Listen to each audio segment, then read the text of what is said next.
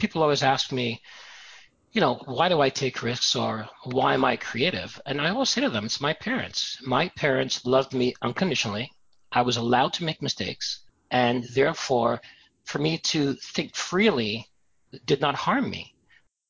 Are you a real estate investor looking to sharpen your skills or a newbie looking to become one? You're in the right place. Welcome to Where Should I Invest? Real Estate Investing in Canada with your host, Sarah Larbi. Hey, real estate investors, Sarah Larbi here, and today's guest is an amazing investor with tons of experience, Mat Frederick. So, if you guys have ever heard him speak or know of him, you will know that he is probably one of the most advanced real estate investors that we've had on this podcast so far.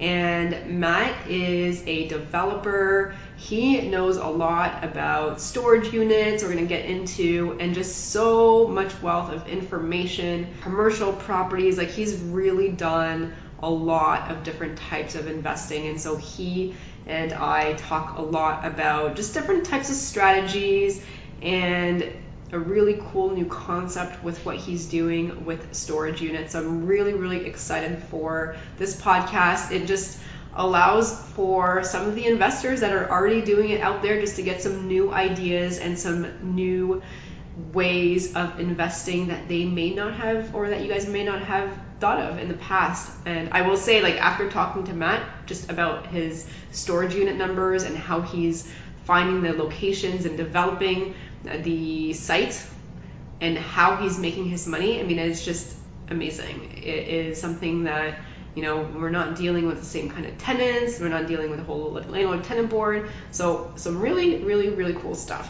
And so, I guess we should probably get into the interview. And the other thing I will say is, Mat is speaking at our Right Club on January 16th, 2019. So, depending on when you guys hear this or when you listen to it, it may or may not have come and gone yet.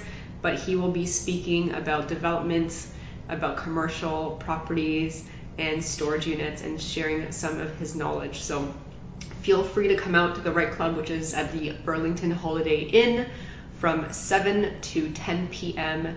January 16th. And if you guys have not been there yet, and you would like to attend your first event, go to sarah at sarahlarbi.com, my website, sarahlarbi.com, or the Right Club. It's T H E R E I T E club.com and you can book your tickets or you can send me an email and I will get you your first events attendance for free. So that is my offer to you guys for listening to this podcast and thank you. You guys are awesome.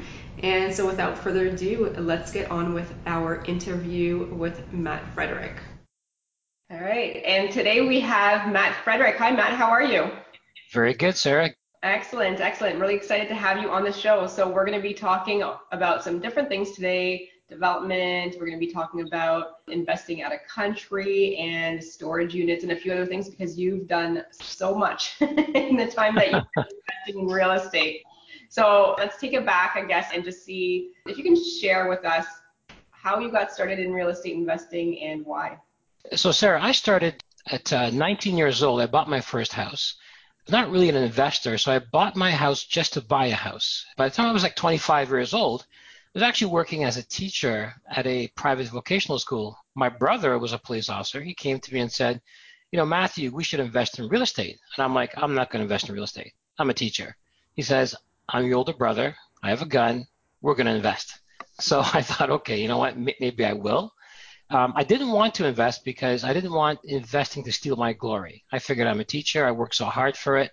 Didn't want that stone of investing to make it be the way I made money in life, but uh, I still went for it. I borrowed against my home that I bought when I was 19. I bought it mostly cash. And I was able to get a triplex in Hamilton for about $120,000. This is back in 1992, 93. Then, about a year later, I purchased a, a four level back split on the escarpment. It was an in law scenario. And then a year later, I also did another one. And then I ran into a brick wall. I couldn't buy any more. So I looked good on paper. but I had no more money. so, you know, there's a lot of people that are probably listening to your story and they're like, I'm, you know, I'm at three now or I'm at four and I'm hitting the brick wall. How did you overcome it? Well, I did two things. First, I saw a property in Kitchener that I really liked and had my sister, it was a sixplex actually, and I had my sister co sign it. But uh, after that, I, I had some money to buy properties. And what I started doing, I started looking at for sale by owners in the newspaper, because back then that's what we had. And uh, after getting about 50 or 60 rejections, because I'd call people and ask them, you have a house, I'd like to buy it. And I guess they saw me as a competitor. They, they were investors. I was an investor, wasn't working. So I switched it up. I thought, okay, I'll look at houses that are for rent. And I would call people who had houses for rent and ask them if they wanted to sell. Because sometimes you buy a house and it's more than you can handle. And uh, got about 50 rejections. But I had one person from Brantford, uh, your town, say to me that uh, he had a property. And I thought, okay, jumped in my car. I was in Hamilton, drove out there to see it, and I realized he had 10 properties. And so I said to him, listen, I left to buy all 10. Now, for me, I only had enough to put 5% down on each of these houses. That was it. And they were in the 80 to $100,000 range.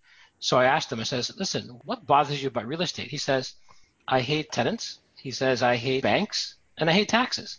I go, okay, if I can come back with a solution for all three of those, can I buy all 10 of your houses? He says, go right ahead. So I came back and uh, I said to him, I'll buy all 10. I'll put 5% down on each. So for this example, let's just say each are $100,000. So I'm putting 5K down on each. And I told him, I asked him if he can hold a mortgage, a 95% mortgage, first position on each property. Now that's close to $950,000. And I said to him, your tenants become my tenants and don't hate the banks because you're becoming a bank.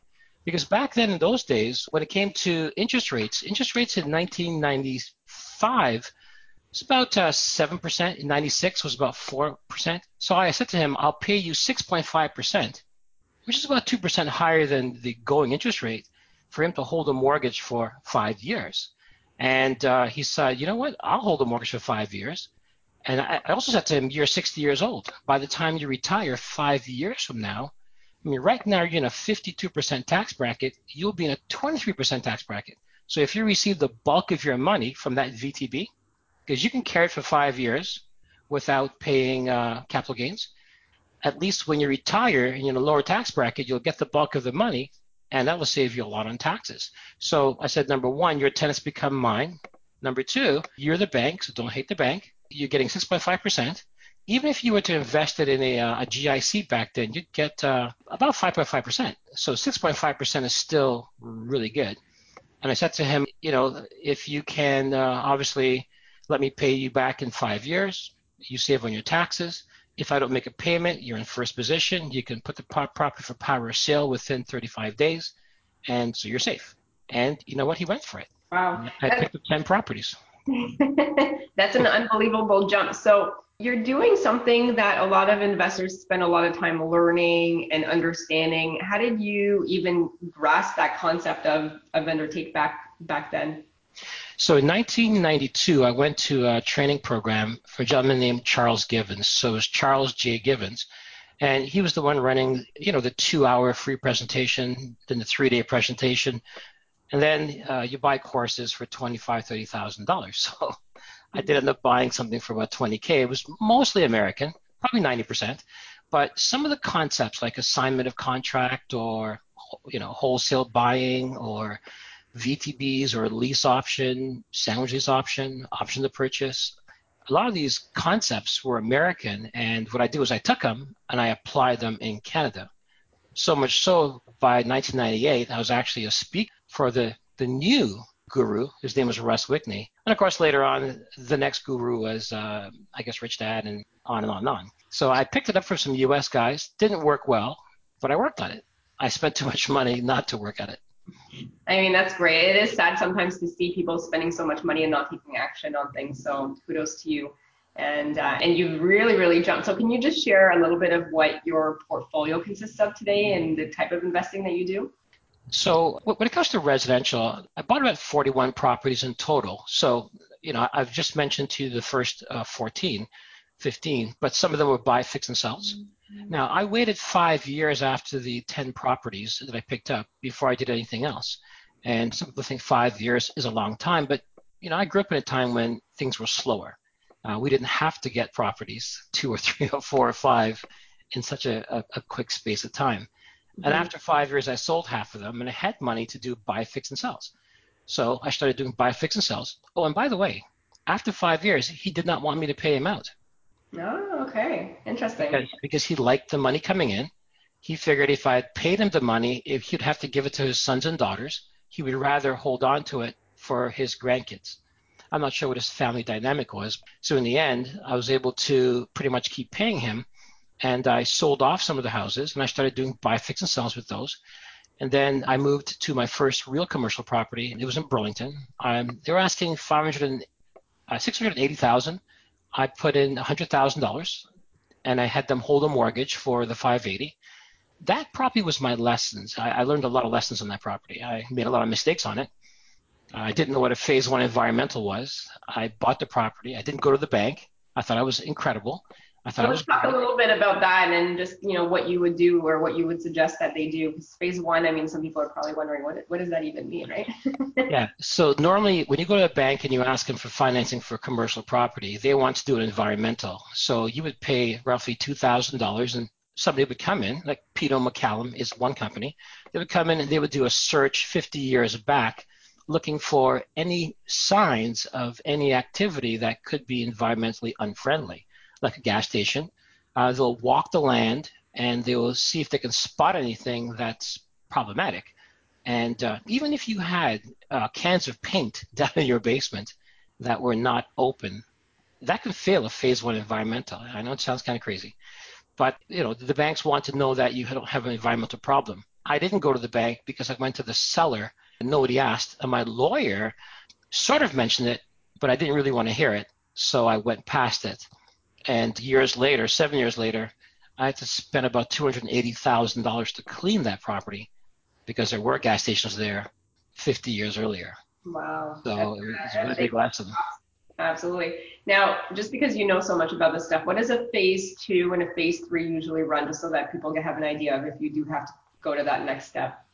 Okay, so after your phase one, if, if it's determined that you need a phase two, that's really a follow-up investigation and a report on how to tackle the plan. It can cost about $19,000 to just put together the game plan, and that could include doing electrodynamic scan of your property for metals underground, and it puts together a plan for, for drilling. So uh, they'll pick about 10 or 20 boreholes. You have to pay for that drill to show up. You have to pay for those core samples to be taken out. You have to pay for those core samples to be tested. And then when they're tested, from there, they determine, okay, you know what, you do have hydrocarbons. And now we go to phase three, which is the remediation. So a company like Vertex might come in and either inject, let's say, hydrocarbon eating bacteria into the ground and then you wait for a while, a month or so, to see if it's eaten the hydrocarbons, and then they, they test again. So the phase two would be 19,000. The phase three, all the drilling would be about 10,000 to drill, 10,000 to test. On that property, I did four drills, four tests. So, you know, we're looking at about $80,000 right there. Then, just really quickly, we found some gas tanks, underground storage tanks. So therefore, we had to bring somebody special in to actually drink out the existing uh, chemical. Then a special company had to pick up that metal and then uh, move it, and we had to pay to dump that. And then we had to bring special soils in to actually, uh, you know, refill. And of course, you test underneath the tank as well. So it's a very long process. And uh, for me, it was about $280,000. It was a great education.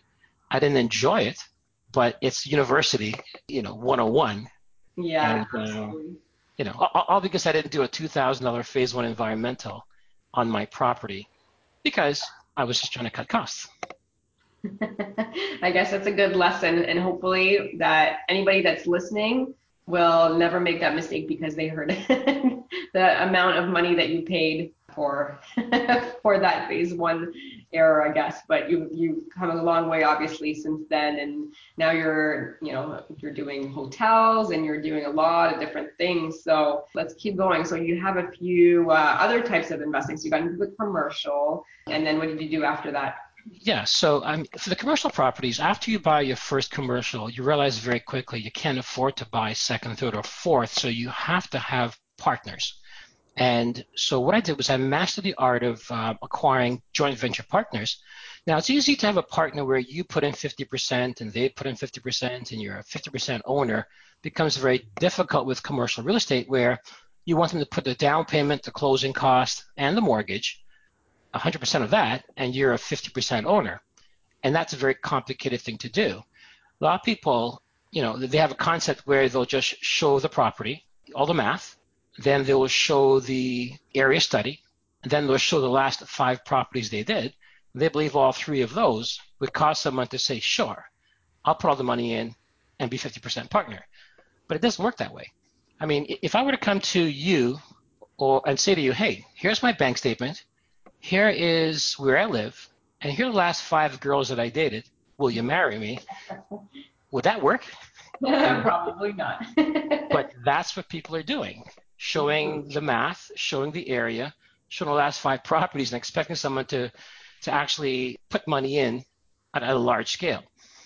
You can't tell somebody how good a property is. You have to behave them into understanding how good you are. So you have to show them how you analyze the city. You spend time doing that with them. That could be three, four hours. Then you have a meal.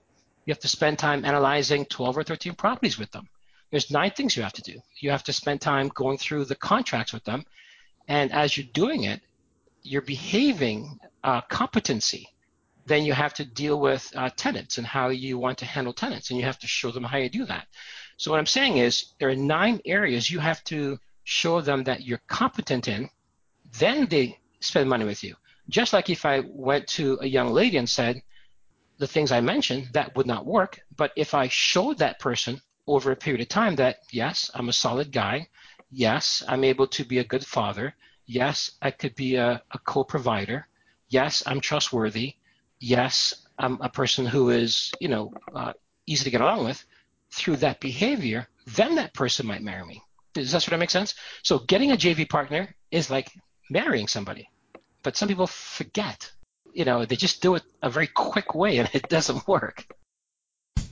Where Should I Invest? with your host, Sarah Larbi. We'll be right back.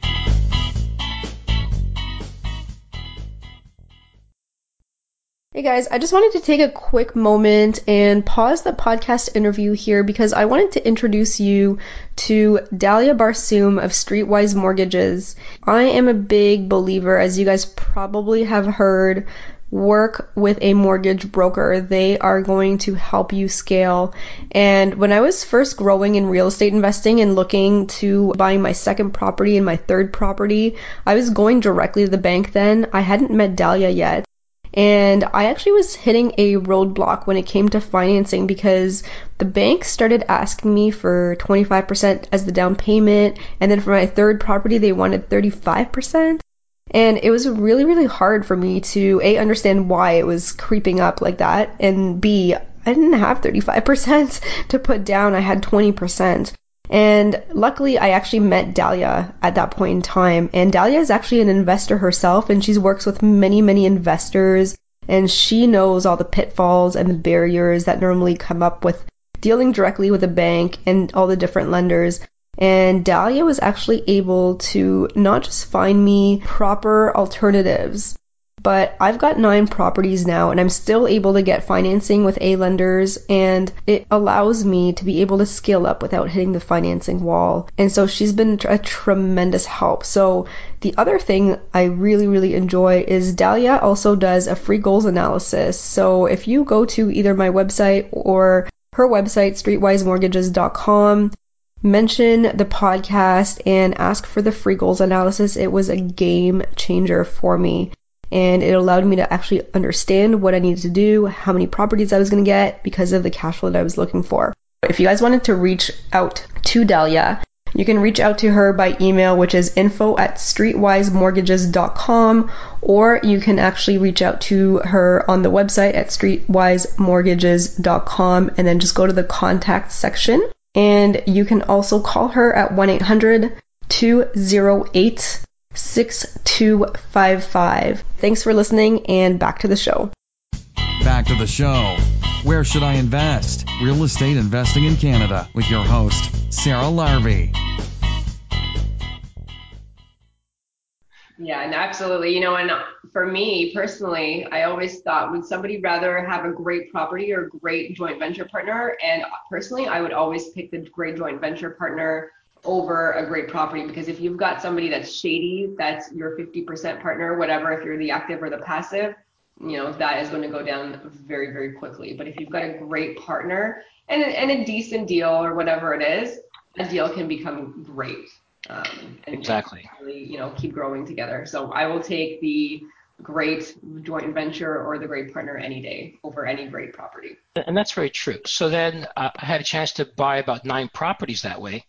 Then I wanted to get into building and development, and I spoke to a lot of local companies, and you know nobody would really help me. Nobody would show me how to build, and I found a, prop, a company in Alberta, Edmonton.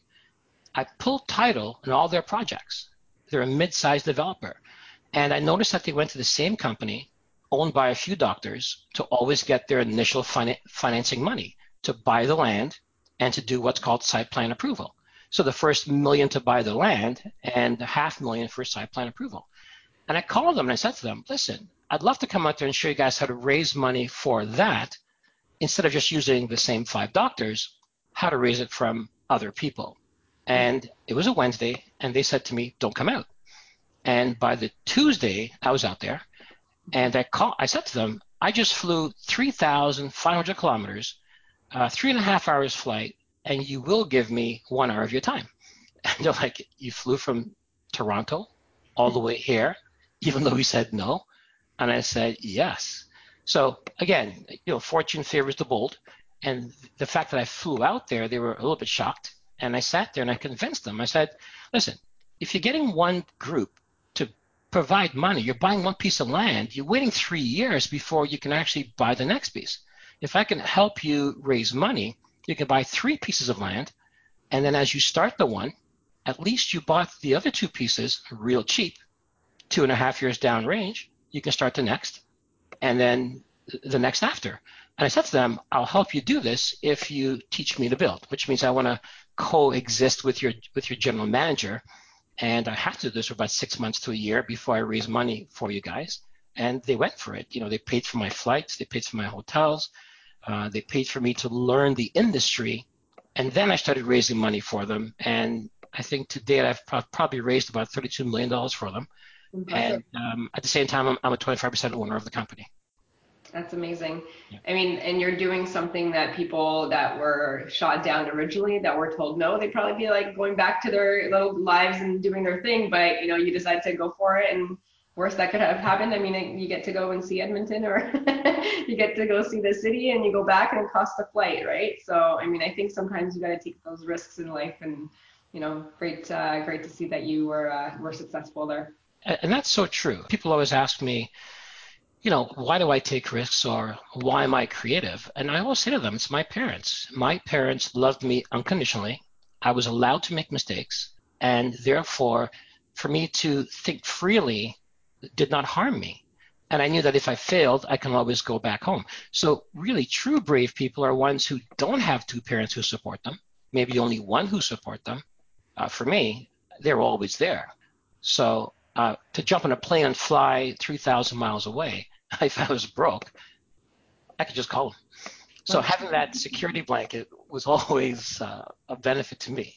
Right, right. Well, I mean, you did something with it rather than just sitting and, you know, being given stuff. So it's nice to see that regardless, you you still had some fire in you to, to you know do things and go out there and get it for yourself, which is awesome. So I want to talk about obviously a few other things as well, and I know we're we're pressed for time, but I wanted to ask about development because we haven't really covered that in any of our uh, sessions so far and you are like the guy to speak with. And, and also, we want to cover, if we have some time, the storage units. Sounds so, good. Sounds good. So, in, in regards to development, can you just briefly maybe walk us through some of your latest projects, what you did, how you found them, and just some of the things as you're going through it, what we should be aware of and know? Yeah, so generally what I do is I look for Walmarts, the Penguin Centers, and then I draw a massive circle because I know ultimately within about a five to seven kilometer radius of that new build, that's where farmland is going to turn into you know properties, houses, and buildings. Now I focus on side by side houses, or they call them semis out here, or four story condo buildings. And in most cases, I would approach the farmers and have a conversation with them. You have to respect them. When I talk to farmers, I have to understand who they are because a lot of large developers come in and they have an attitude when they talk to the farmer. For me, you know, I understand them. I know where they hang out. I meet them where they hang out, and then they invite me back to their place and we have a conversation. So I'm able to secure a land that way. When it comes to development, first and foremost, it's the land and negotiating that with the farmer. Then, of course, the site plan approval, which is the, the zoning, working with the city, going through all your fees, understanding the architectural structure of the building. And uh, that can cost, depending on what you're building, from half a million to a million, even more if you're going higher than four stories. So that process is a six month to a one year process. In most cases, for me, it was one year. And then uh, from that, we have to deal with underground services. So putting in the sewers and the gas and so on and so forth. That takes about six months on a four story build. And then from there, we dig basements. And then from the basement, at this point, usually the bank comes in because at this point we have about 75% pre-sale. So we have to get money from private lenders or from private investors to take care of that purchase, million dollars, site plan approval, another million, underground services, another million, and then digging basements, uh, let's say half a million, before we go vertical, before the bank actually comes in and takes out the investor. Mm-hmm. And then when the bank comes in, every, let's say, waypoint we reach, the bank will then forward more money to us until it's completed. And I like four stories because it's an easy build. People get their money back within three years. And uh, you can still build it with wood or concrete. Good choice. I, I like houses that are semis because you dig one basement, you make the same roof, the same outer shell, you drop a wall in between, each unit can be sold for, let's say, 400, so that's $800,000. But the same large house on its own would be about uh, six 600. So I like side by sides. I like semis. That's amazing. So how long does the project take from the time that you secure the deal with the farmer to the time that it's complete? So a lot of it depends on how far, far out we are. So if we're a little bit far out, we have to secure that piece of land I may not buy the land. I might do something called an option to purchase, where we agree upon a future price. We put a deposit in, and we, for instance, if it's a, a million dollar piece of land, I may put an option in there with a deposit of uh, twenty-five thousand dollars, and we agree upon buying the land at a future price. So if it's a million dollars, we may agree to buy it for 1.3 million. But I always attach the right to assign to that option of purchase in case a developer who is larger than we are comes along wants that land, remember, I have the right to buy it, let's say in about two years. They have to sell it to me. If I don't buy it, I lose my deposit. But with the right to assign, I can assign it to somebody else. But sometimes I might wait two years before the city moves close enough or the roads move close enough for me to, to actually buy that. Obviously, if I was a larger company, we would buy five or 10 years out. We're not that large. We don't have that much money sitting around to do that, to, to do land banking. Wow, that's that's really interesting. So a lot of the land that we see out there, it actually might just be called for already. Just somebody's waiting to to start building on it. Uh, true, true. Okay. Yes. Okay. What are some of the you know biggest things that realizations? I think that since you as you were you know getting more and more familiar with developing, like what are some of the original or initial you know maybe mistakes that were made, and what are some things that you see that are very common mistakes that people should should just be aware of? Well, with my partners, you know, once you do big, people naturally want to do bigger next. And so we did 113 houses, and my partners wanted to do a 280 house subdivision, which is naturally larger than 113. And one of my philosophies is when you do big, good, do small, perfect, then do bigger next.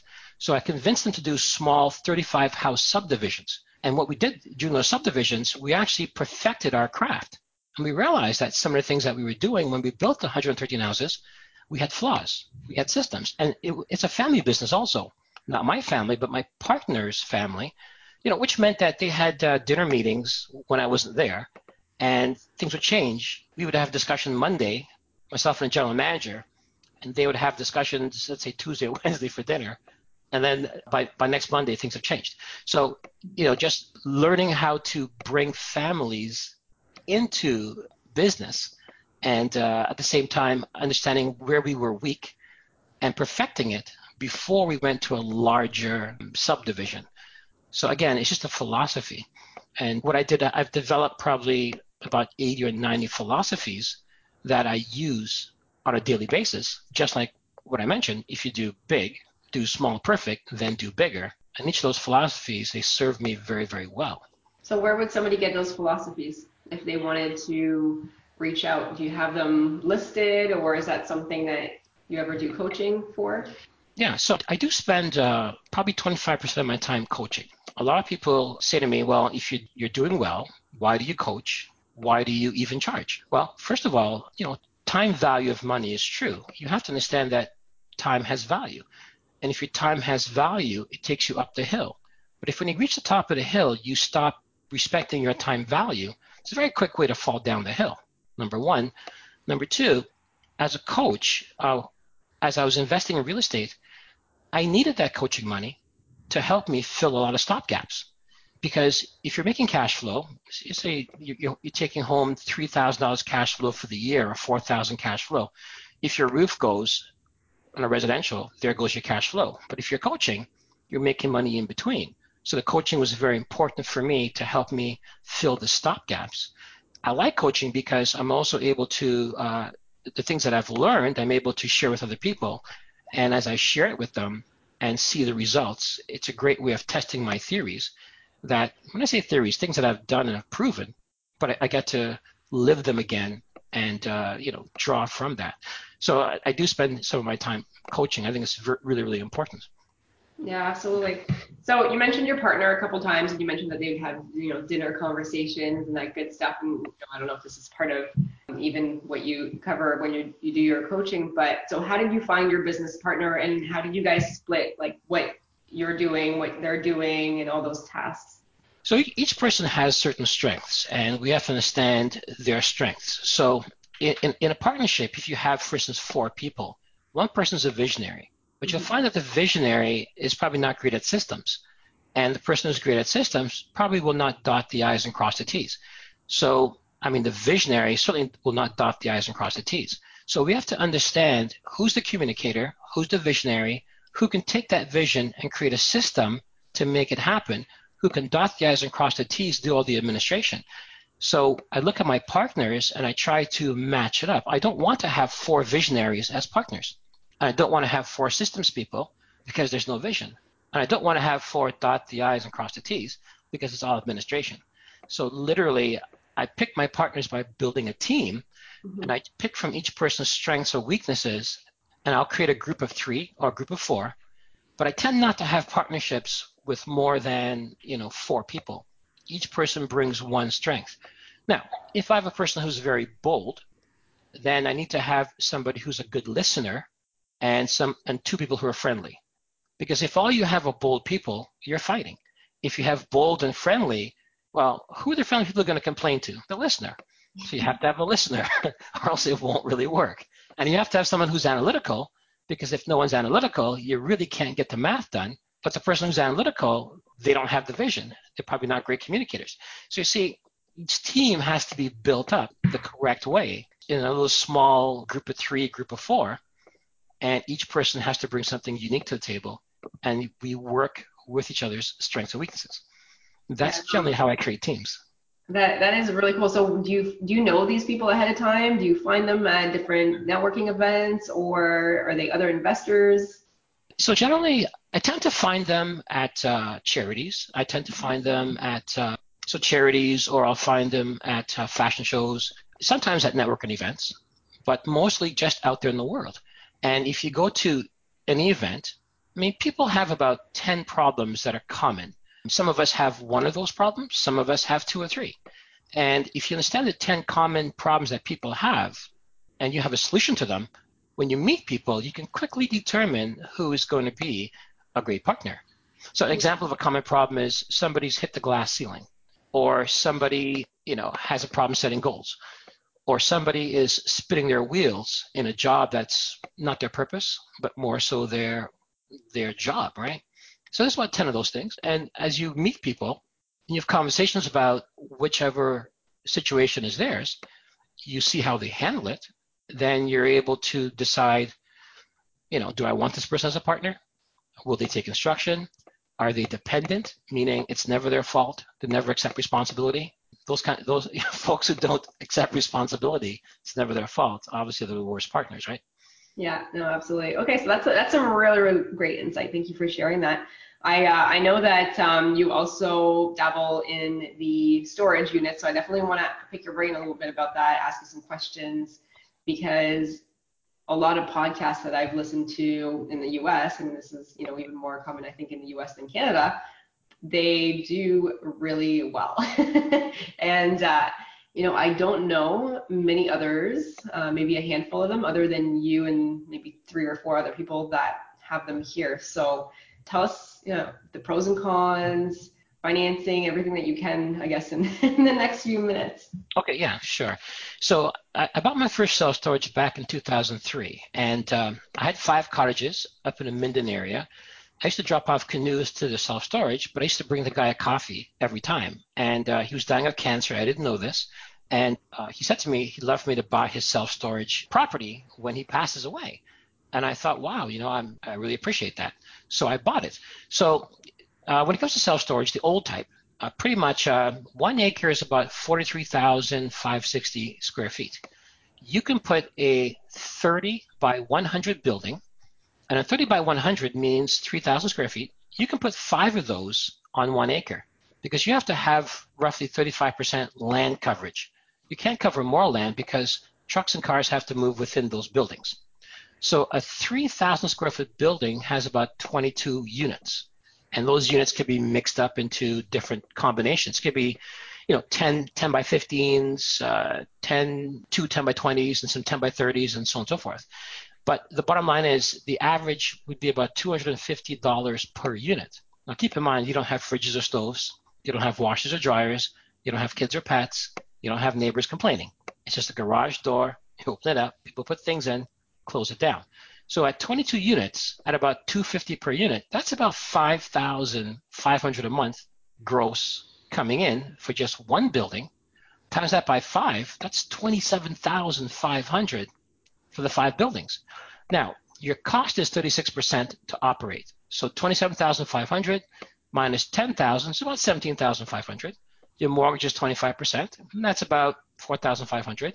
So basically, $13,000 is your cash flow at 100% capacity. These things run at 90% capacity. So that's about 12,000 a month. So 12 times 12 is about $144,000 a year in cash flow.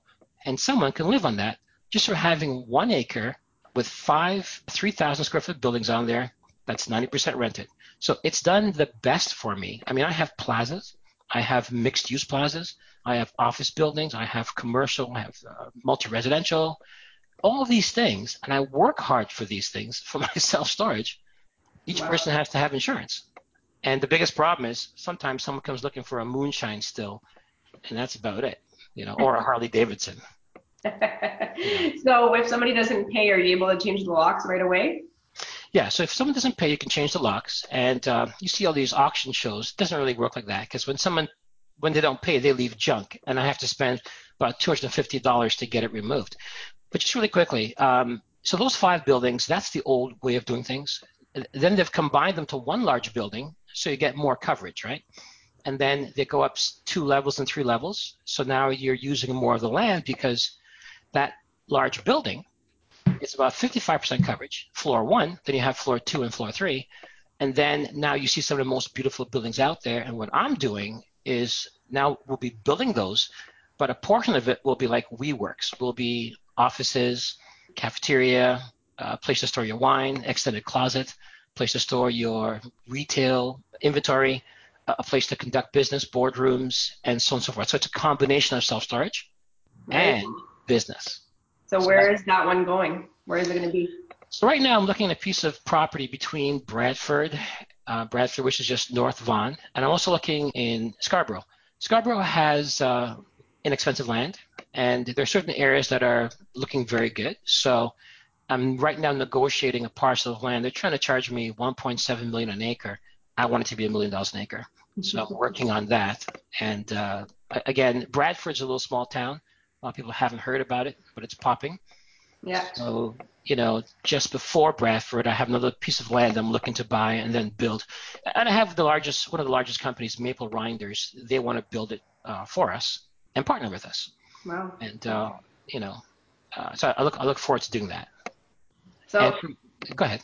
I was gonna say, so some people will buy an already pre-existing storage, you know, uh, building or whatever, but you think that it's is it better to build? build I'll, tell, I'll tell you why. The math that I just gave you for the existing self storage, when I bought it, land was at a good price. Now land has doubled and tripled. So now it's harder to make money by buying an existing self storage because the land price has gone up tremendously. So a half million dollar piece of land is now 1 million or 1.5 million. So it eats into your cash flow, number one. Number two, nobody wants to sell them. People right. don't sell these. And if there's someone selling it, it's because it's at 50% capacity. This person just doesn't know how to run it or it's in the wrong location. But it's very hard to find these. If you can find one, then call me and I'll help you buy it, you know. but like, like literally they're hard to find. So then, you know, do you buy or do you build? So, you know, today, you know, to build the new ones, the, the fashionable ones, it's really good because cities don't like these. They hate them. They look like garage, look like garage doors. So cities are not crazy about them. It's hard to get the zoning for it. So if you build the newer ones that look like the rest of the buildings in the area, and then the cities are more uh, willing to accept a self-storage uh, close to residential wow. and you know close to the highway so there's i mean probably a million other questions i can ask you about this but i know we don't have two hours but if anybody i'm sure has some uh, some more questions we'll be we'll put your information that we can reach out to you but before we let you go i have every single guest that comes there's a lightning round after the main interview. And so basically, it's a series of five questions. Everybody gets the same questions, and then just answer whatever the first answer that comes to your mind. You ready? Sounds good. Sounds good. All right. So number one, what is your favorite real estate investing book ever? So probably Cash Flow Quadrant from Robert Kiyosaki because it, it discusses you want to work not in your business but on the business, and that's why I've opened up lots of other businesses uh, with my real estate proceeds to hire people and get paid. Great one. Great book. Number two, what's your favorite podcast? Do you listen to podcasts? And if so, which one? Well, I like yours. Other than mine, do you listen to any? It could be real estate, it could be non-real estate, but whatever, I guess. So I do, but this is going to sound kind of weird, and I know it's a it's a quick round, but I'm very careful about taking too much information in. Like some people, I call them bookaboos. They just read like 40 books a year. But if you read one book in January and you spend February absorbing it, and then March trying to apply it, and by April you have principles. Mm-hmm. Then you have eight principles that you can incorporate and live. If you do that four times a year, read four books, but you incorporate, you know, uh, 32 principles, you'll be a lot more successful. So I do take information in, but I try not to take too much in. I like to absorb it, not just read, read, read. And when you ask somebody, you know, what did you get from the book? Oh, it was a good book. Yeah, but what principles are you living? Did you get eight principles from that book that you're living? No, no, but it was a good book. Mm-hmm. Well, success comes from living principles. Absolutely. That's the probably the best piece of advice I've heard maybe ever. so I'm like, I, I sometimes read a lot and I listen to a lot of podcasts, but you know, you are where you are today because of the tactics and the measures and the, you know, the ways that you do things. So definitely, I think that's an amazing tip. So thanks for sharing. What about number three? What's your favorite pastime? So what do you do for fun when you're not working? Yeah, so I skydive a lot. I do 10 jumps a year. I fly down to Arizona, you know, uh, just outside of Tucson. I do my 10 jumps. I scuba dive in Belize, do it three times a year. I also do whitewater rafting, uh, Ottawa River, and I spend some time just, uh, you know, repelling or mountain climbing again in Arizona. So I, I like doing more physical things and then traveling as well. Very cool. Do you have a place in Arizona? Yeah, so I picked up three houses in Sun City in 2007 when everybody ran away from the U.S. I ran towards it. and, uh, and, instead of buying the, the cheap stuff, like the stuff that I bought used to be probably 850. I bought it for like 350. I could have gotten things for 200, but I don't want to buy a $200,000 house on an empty street. Right. So I, I bought good properties, major discount, and I rent them to executives. So I provide the maid, I provide you know the cook, I provide you know whatever they uh, that company needs for their executives to actually uh, rent the spaces, and, and they pay me like a yearly contract, and they pay very well. There you go. That's a whole other business and a whole, yeah, whole other new concept. That's whole other concept. That's right. Number four, if you lost all your money and your assets tomorrow, how would you start again? Well, I would probably do something called discount mortgaging, where you find VTBs that exist. Let's say somebody bought a building for a million dollars. Now, two million, they put a million from the bank, half a million dollars cash, and the seller is holding a mortgage, half a million dollars. At 7%, that's 35000 a year. So I'd probably take 35000 and keep in mind it's a five-year mortgage. They get half a million dollars when the mortgage is up. They get 35000 a year. That's $175,000. I might just buy their entire income stream. So I might say for $35,000, I'll buy your $175,000 income stream, your interest stream, which means I'm getting $140,000, $35,000 a year worth of interest. So I know I said that pretty fast, but if someone's going to collect $35,000 a year interest at 7% on a half million dollar VTB, I can just buy that income stream because they probably need the money. So right. 35 down, I'll take the 140, 35 a year, and you know I would do that to at least set a base. Then I would do some assignment of contracts or wholesaling, I guess you call it today. See, I guess because you still have the education and all the skill set. So if you lost all your money tomorrow, I mean, they say the first million is the hardest to get. So after that, you can replicate it a lot easier. Very, very true. Very true, true. But with big comes hard. You know, the, the larger you get, everything you do, you have to get it right. There's a lot of responsibility, a lot of uh, scrutiny. And uh, so, therefore, I mean, today, if I make a mistake, it actually has ramifications. So being big is one thing, but can you handle big? That's really mm-hmm. important, right? Yeah, yeah, very good point. Number five, so if somebody has $50,000 and they came to you and asked you how they should start or how they should spend it, what would you say? Okay, I'd say I would take 15,000 to hold your hand through whatever strategy that you want to do. But when I say 15,000, I mean 15,000 to hold their hand through the whole process, as opposed to just doing like, you know, a class here or there. Classes are good mm-hmm. and co- coaching is good, but you also have to walk them through the process as well. And most likely, I'd probably say to them, with that sort of money, you might want to, obviously, you want to partner with somebody, but you have to have the knowledge to be that partner. Bottom line, you're never going to have the money that you need to buy all the real estate you're going to you're to want. So whether you run out of money in your first deal or your 10th deal, you have to understand how people's minds work, how to bring them to the table, how to generate a certain amount of, you know, uh, gravitas, uh, how to attract people. And I would spend my money learning that from people who do that for a living. So if you're, you're uh, you know, I've, I've heard great things about your coaching. So, I mean, you would pay someone to coach them. And then from there, you know, whatever's left over, you could do something with. Okay, excellent. So that was our lightning round. So if somebody wanted to reach out and find out more about you, where can they go? Well, I have a company called Nidus Hub, so N-I-D-U-S-H-U-B dot com. And Nidus just means the center of all thought, and Hub is a place for people to come to get together. Or I have an answering service, uh, 289-440-2335. They can leave a message for me, and um, I'll, I'll call them back and ask them you know, exactly where are you? What are you looking to do? And, you know, have a conversation. Okay, excellent. And if you had one last piece of advice, what would it be? You know what? A lot of people have a hard time with purpose. They don't know what their purpose is. And because I was a college teacher for 10 years, I had so many students come to me. I had this one little thing that I would do to help them figure their purpose out. It'll take about a minute, but I'll share it with you just really quickly. Sure. Uh, simply draw a cross. In one corner, you say, What makes you mad? So, what makes me mad? watching people get ripped off? What makes you sad? What makes me sad? People who are not living their potential. What makes me happy? People who live a very effective life. And what is my skill? What comes natural to me? I love to teach. I love to spot problems. Now, having said all that, if I were a police officer, you know, showing up on a crime scene, I'm always showing up after the fact. So if that makes me mad, I go to work and I'm mad. And if I'm looking at great people not using their potential, um, people dying too young or crazy car accidents. Now all of a sudden I'm sad all the time. Mm-hmm. If I'm not there to help people live a more effective life, see, if a cop writes a ticket, he doesn't know how many lives he saved from that, although he saved a lot of lives. But the fact is, you don't get to see it, and a cop's not really a teacher. So if I was a police officer and I was applying that job to those things, I would make money, but I wouldn't be happy in my job.